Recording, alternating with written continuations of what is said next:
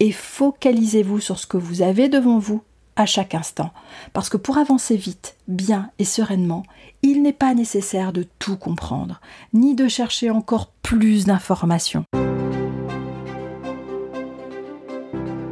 Vous écoutez L'Instant Indigo, le podcast des prises de conscience qui vous aide dans votre développement entrepreneurial. Si vous êtes à la recherche d'une dose d'inspiration dans votre vie d'entrepreneur souvent solitaire et débordée, vous êtes au bon endroit. Seul ou avec mes invités, on va parler d'état d'esprit, de philosophie, de spiritualité, mais aussi d'actions concrètes à poser pour que vous retrouviez joie et sérénité dans votre business. Je suis Christine Dejoigny du site Super Magic Me. C'est parti Pour le premier épisode de l'Instant Indigo, j'ai très envie de vous parler d'un concept qui, à mes yeux, est fondamental, incontournable, et en plus, c'est ce à quoi nous aspirons tous, je pense, que ce soit dans nos vies d'indépendants, dans nos business ou, dans notre vie en, en général, c'est la sérénité, la paix d'esprit. Et un livre m'a particulièrement intéressé à ce sujet, c'est How to Find Peace de Bonnerton, un auteur américain, qui dit que si on envisage la paix d'esprit comme une chose à posséder, je veux avoir de la paix d'esprit, eh bien on va passer notre temps à lui courir après sans jamais la rattraper. En fait, pour lui, c'est un concept que l'on devient. Bref, c'est un état d'être, pas un état d'avoir.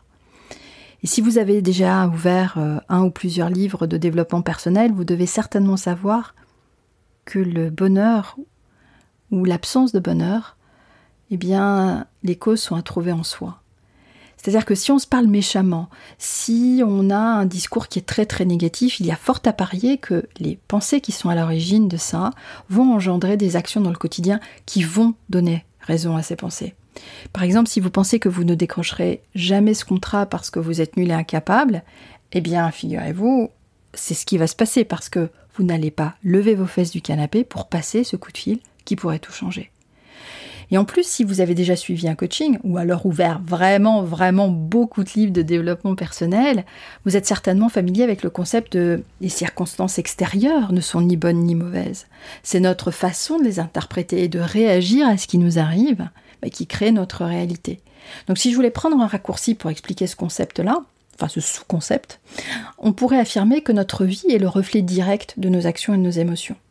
Par exemple, si vous êtes stressé parce que vous n'arrivez pas à générer le chiffre d'affaires que vous voulez, eh bien c'est la faute de vos pensées. Si vous avez l'impression que vous n'arriverez jamais à avoir de meilleures relations professionnelles, eh bien c'est la faute de vos émotions. Mais il y a une bonne nouvelle, et vous vous en doutez qu'il y en a une, hein.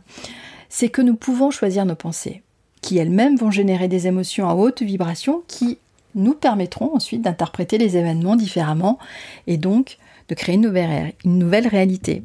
C'est simple, hein et d'ailleurs je pense que vous allez me dire oui non mais c'est l'air tellement simple sur le papier, mais concrètement je fais ça comment? Alors, apprendre à changer ses pensées ne veut pas dire adopter une attitude béate en toutes circonstances, genre méthode Coué, vous savez, vous vous répétez 15 fois par jour, je vais bien, tout va bien et ma vie est parfaite. Non. Euh, on ne peut pas forcer, me semble-t-il, euh, les choses dans ce sens-là. Comme on ne peut pas forcer une personne à vous aimer, on ne peut pas forcer le soleil à briller. Enfin, si le soleil brille tout le temps, mais c'est les nuages qui le cachent, qui nous empêchent de le voir. Eh bien, en fait, s'attaquer à changer ses pensées de cette façon-là, en se répétant autre chose, etc., peut véritablement prendre trop de temps. Et Bonnerton nous, nous conseille de nous intéresser plutôt à nos émotions qu'à nos pensées, c'est-à-dire à être dans le moment présent. Peut-on réellement être dans le moment présent et être efficace à la fois, c'est-à-dire sans euh, anticiper et planifier les actions à faire et donc être dans le futur? Eh bien en fait je le crois profondément. Et je vais vous expliquer comment on peut faire et c'est très simple, vous allez voir, c'est super simple, vous l'avez probablement déjà fait, mais je vais vous inviter à y mettre de la conscience dessus, c'est-à-dire à regarder véritablement ce que vous faites. Voici comment vous pouvez démarrer. Planifiez vos objectifs à court terme et à long terme. Ça, je pense que vous l'avez déjà fait et plus d'une fois. Mais là, vous allez mettre de la conscience parce qu'en fait, vous allez les mettre par écrit. Et là, je pense qu'il y a un peu moins de personnes qui l'ont fait de façon très consciente. Pourquoi par écrit? J'insiste, c'est très important. Même si on sait avec précision ce que l'on veut, il faut qu'on le couche sur le papier. Parce que maintenant, on sait que nos objectifs ont 75% de plus de chances de se concrétiser quand on les écrit noir sur blanc. Ensuite, eh bien, on établit un plan hebdomadaire pour que pour se rapprocher en fait de ces objectifs avec des tâches à faire par jour. Certains vous diront un maximum d'une tâche, d'autres trois tâches, après ce sont les écoles, mais vraiment le plus important ici, c'est de l'écrire noir sur blanc et d'y mettre de la conscience. Et ensuite, c'est très simple, il suffit de se mettre à l'œuvre. On ne réfléchit pas. On ne va pas passer son temps à savoir comment on va faire ce que nous avons à faire. Il faut le faire tout simplement. Et c'est là que la magie opère. Quand on est focalisé sur la tâche en cours, on est en paix. Quand on est concentré sur le processus en oubliant le résultat, on est serein. Si vous vous concentrez sur la réussite finale, vous allez engendrer du stress. Alors pour certains, ce sera du stress positif parce que cela va les galvaniser, mais on sait que ça ne dure jamais bien longtemps. Et puis pour d'autres, ce sera tout simplement anxiogène, avec tous les questionnements et toutes les ruminations mentales que l'anticipation de l'avenir, avec son lot de mauvaises nouvelles, d'obstacles, avec tout ce que cela engendre. Alors, désirer un résultat et douter d'y parvenir en même temps, eh bien ça, c'est le tue l'amour en business. Ça, c'est pour moi le tue l'amour absolu dans l'entrepreneuriat. Ne vous souciez pas de pouvoir atteindre ou pas vos objectifs, c'est pas important. Faites ce que vous avez à faire là, maintenant. Parce que la paix et le bonheur ne se trouvent pas dans le futur. Alors maintenant, si vous n'avez aucun plaisir dans ce que vous faites, c'est qu'il faut que vous vous posiez la question du sens de votre business, de pourquoi vous faites ce que vous faites. J'aurai probablement, certainement même, l'occasion d'en parler dans d'autres podcasts, dans d'autres épisodes. Et d'ailleurs, c'est ce que l'on fait au sein du Club Indigo, euh, avec des entrepreneurs qui sont motivés à faire décoller leur business. D'ailleurs, si cela vous intéresse, je vous donne rendez-vous sur le site de Super Magic Me pour connaître la date de démarrage de la prochaine promotion. Et pour terminer ce premier épisode, voici quatre principes qui vont vous permettre de n'être que paix d'esprit. Premier principe, cherchez à comprendre, pas à être compris. Notre ego, narcissique évidemment, veut toujours être reconnu et apprécié. Il a un plaisir un peu secret à vouloir être meilleur que les autres. Pour être en paix, il faut suspendre le jugement que l'on porte, alors évidemment sur soi, hein, mais là sur les autres, et essayer de les comprendre plutôt que de les juger. Deuxième principe, chercher à aimer, pas à être aimé. Alors, vous allez me dire, de l'amour en business? Ben Moi, je pense qu'on peut carrément en parler. Mais pas d'un amour romantique entre deux personnes, comme on peut le voir dans des films euh, niais et stéréotypés. Évidemment pas.